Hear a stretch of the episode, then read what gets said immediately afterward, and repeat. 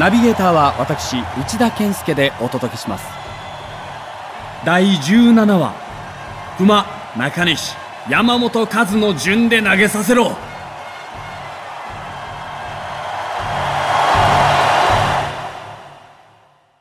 8月17日またしても先発陣が崩れ広島戦に4対9阪神は4連敗を喫した。その夜のこと広島滞在時の選手宿舎吉川観光ホテルの一室に掛布や岡田真由美川藤ら主力選手たちが密かに集まった。話し合いのテーマはどうやってこの倒壊現象を打開するかだった。ベテラン野手たちが思い思いの打開策を提案した。結局は総崩れとなった先発投手をどうするかに尽きた。今のままでは試合にならない。時間が経つうちにお酒も入り少々酔っ払いながらの話し合いとなった。こうなったらまだ多少頑張ってるリリーフ陣を先発にさせるしかない。明暗ずっととは言わんこの連敗を抜け切るための緊急措置や。そうや。福間中西山本和の3人で3イニングずつ投げたらええオールスターみたいに。ええなそれでいこう。岡田お前選手会長として今から監督の部屋へ行って言うてこい。と川藤の指示が出た。なんともはや危ない展開。普通ならまあまあ落ち着いてとなるのだろうがなんと岡田会長。わかりました。ほな行ってきますわと吉田監督の部屋をノックした。普通はいかんやろね。でもあの時は川さんや掛布さん先輩たちもそんな雰囲気やなかった。まあ予想通り監督には拒否されたけど。と岡田は後に振り返っている。翌18日の昼猛虎たちは宿舎2階の食堂に集まった。そして選手会長の岡田が口を開いた。しんどいのはみんな一緒や。ここでひと踏ん張りして苦しい局面をみんなで力を合わせて打ち砕こう。続いて前会長の掛布がみんなが目いっぱいやれば負けることはないと規制を上げた。ほんまになりふり構わずやるしかないで。トラバン記者たちも気合を入れた。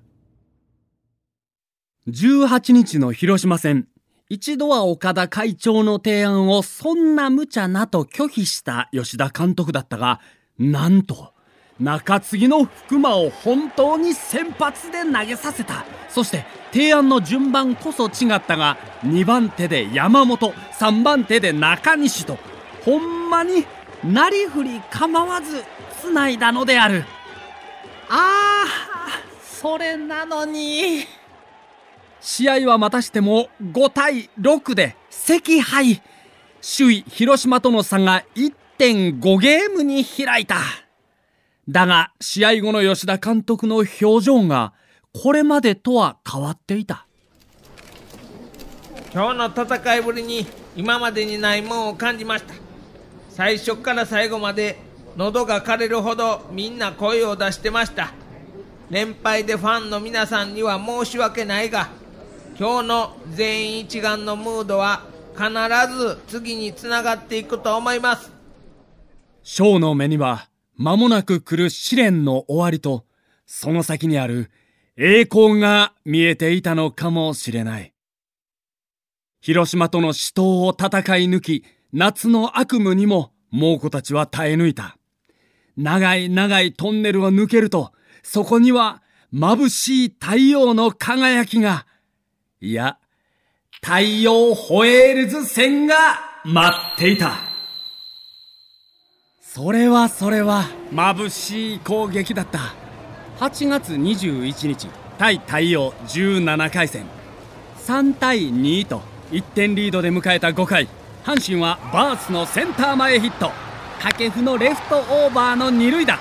岡田の三塁線を破る三塁打そして平田のレフトへのホームランでサイクル攻撃完成11得点を挙げ11対2で大勝利を収めた。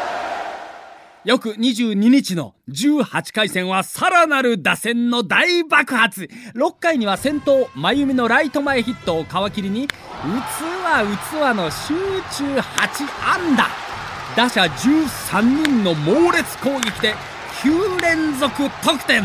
8回には真由美の26号。9回はバースの37号で締めくくり終わってみれば16対6だありがとう太陽様様とにかく太陽戦になると阪神打線は打ちまくった。不思議なことに猛虎たちが一番苦しんだ7、8、9月。広島戦の後はいつも太陽戦が組まれていた。試合日程を決めるのは前年だから当然作為なし。広島に古典版にやられても太陽戦で猛虎たちは息を吹き返したのである。そして、ついに優勝マジック点灯の日がやってきた。もちろん太陽戦。9月11日、横浜球場での22回戦だ。1対2とリードされた5回、ツーアウトから掛布がフォアボールで歩くと、続く岡田が宇宙間へ逆転の28号ツーラン。この一発で勝負あり。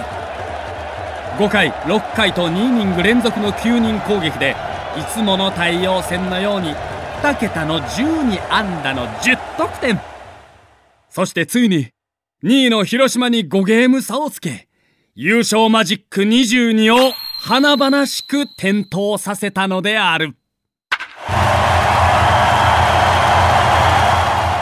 お相手は笑福亭右近と私内田健介がお送りしました。